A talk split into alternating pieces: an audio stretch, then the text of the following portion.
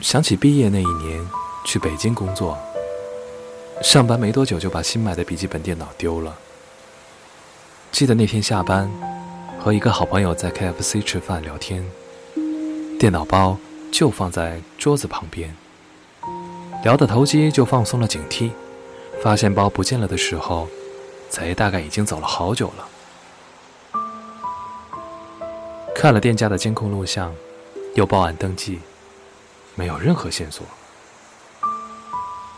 之后，头脑空空的，往住的地方走。那时候电脑算是我身边唯一贵重的东西。发生这样的事，对当时的我来说，大概跟天塌了的感觉差不多。回去的路上，我用公共电话打给你。我想我那时的声音都不像往常了，你也被吓到。我只记得你在安慰我，但我当时大概没有心思听这些。一心只想着要把他找回来，也忘记了你都说了什么。第二天，我又跑了很多地方，问了许多人，明知道其实是没有用，只是不想接受这样的结果。打电话给公安局和移动公司，想要他们帮忙追踪到手机和电脑的下落，得到的回答是不可能。没有办法提供这样的协助，心里无奈，恨不得他们也遭遇相同的事，甚至也动过去做贼的念头，哪怕只做一次，只要将我的东西拿回来就好。举目四望，感觉没有人能帮助我。太阳晒得我眼花，脑袋里浑浊不清，拖着脚步。慢慢移动着回到住所。到了第三天，我才放弃了寻找，一气之下辞了职，回家办理丢失的所有证件，重新找新的工作。当时的想法简单：如果继续之前的那个工作，那么少的薪水，我是无论如何也买不回来那样一台电脑的。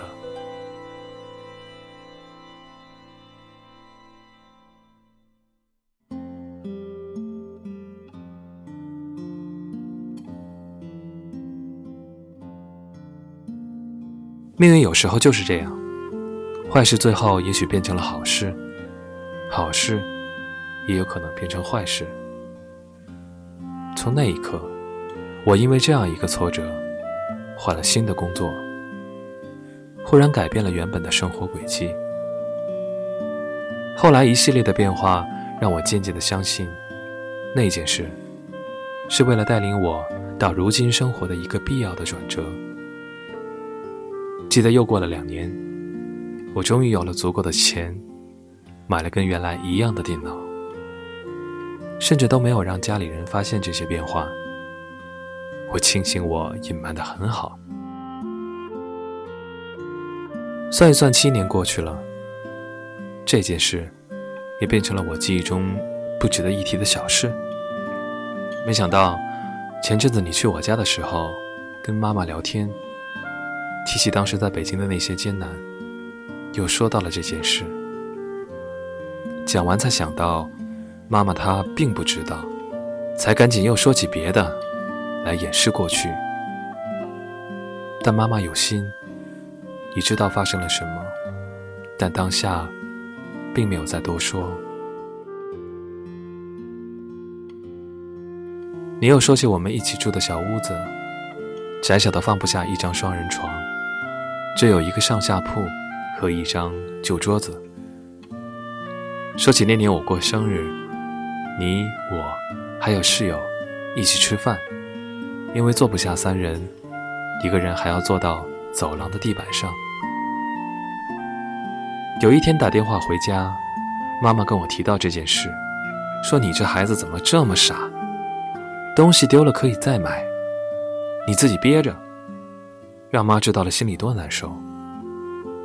那天听说的时候，差点掉出眼泪来。我赶紧说：“没什么的，都过去了，其实是好事。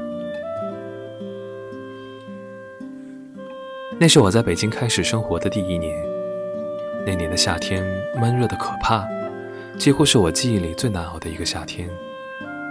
空气湿的像蒸笼，走在外面，衣服都湿哒哒的贴在身上。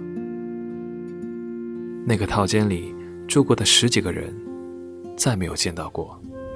我们住过的那间屋子，也再没有回去看过。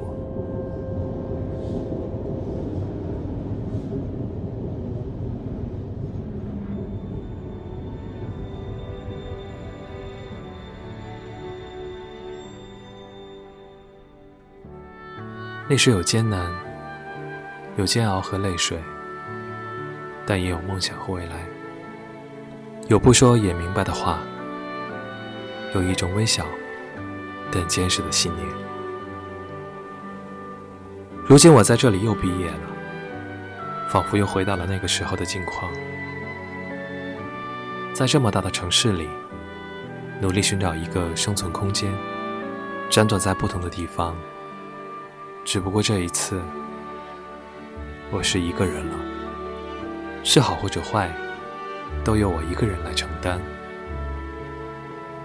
有时候突然才发现，这些年来，我竟然练成了一颗这么坚强的心，几乎要刀枪不入，铁石心肠。也遇到了一些挫折，但不同的是，我没有再慌张。我知道慌张也没有用，宁可说服自己，相信是好事，是另一个转折。在这里的某个晚上，我忽然想起那天你电话里对我说了什么。你说丢了电脑不要紧，还有我，丢掉的东西还能再找回。如果不能，也还可以再买到同样的东西。这样的遗憾，总能小心翼翼的修补完全。但现在我寻找的一些东西，是不是我曾有过，又亲手丢掉的？会不会轮回一遍之后，又回到自己手上？还是我再也找不回来了？我不知道，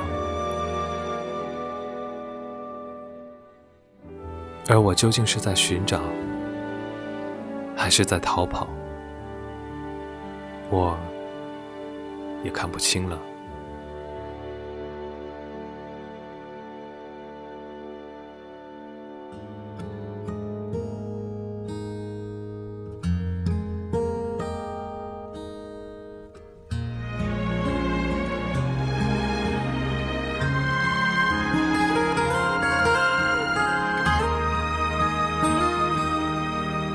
曾经强抢你的擦脚。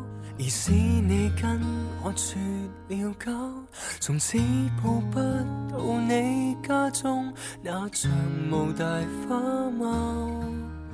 曾经借功课给我抄，如果暗恋我的是你，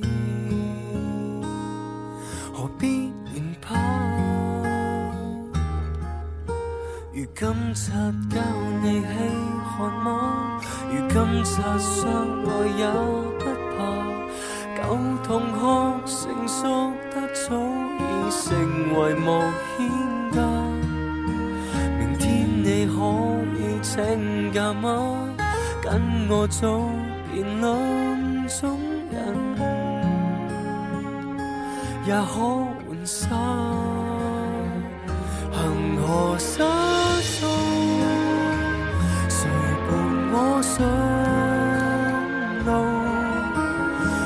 是再回首漫步，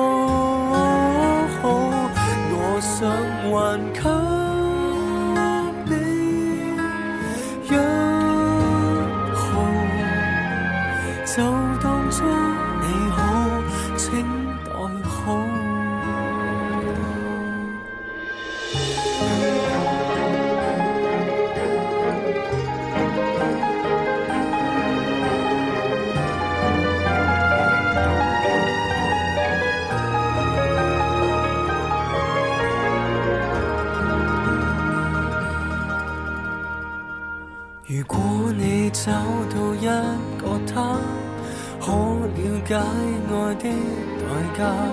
最唱这首歌的他，已成为谁的他？如果那天我懂吉他，弹给你听爱的代价，真实吗？恒河沙。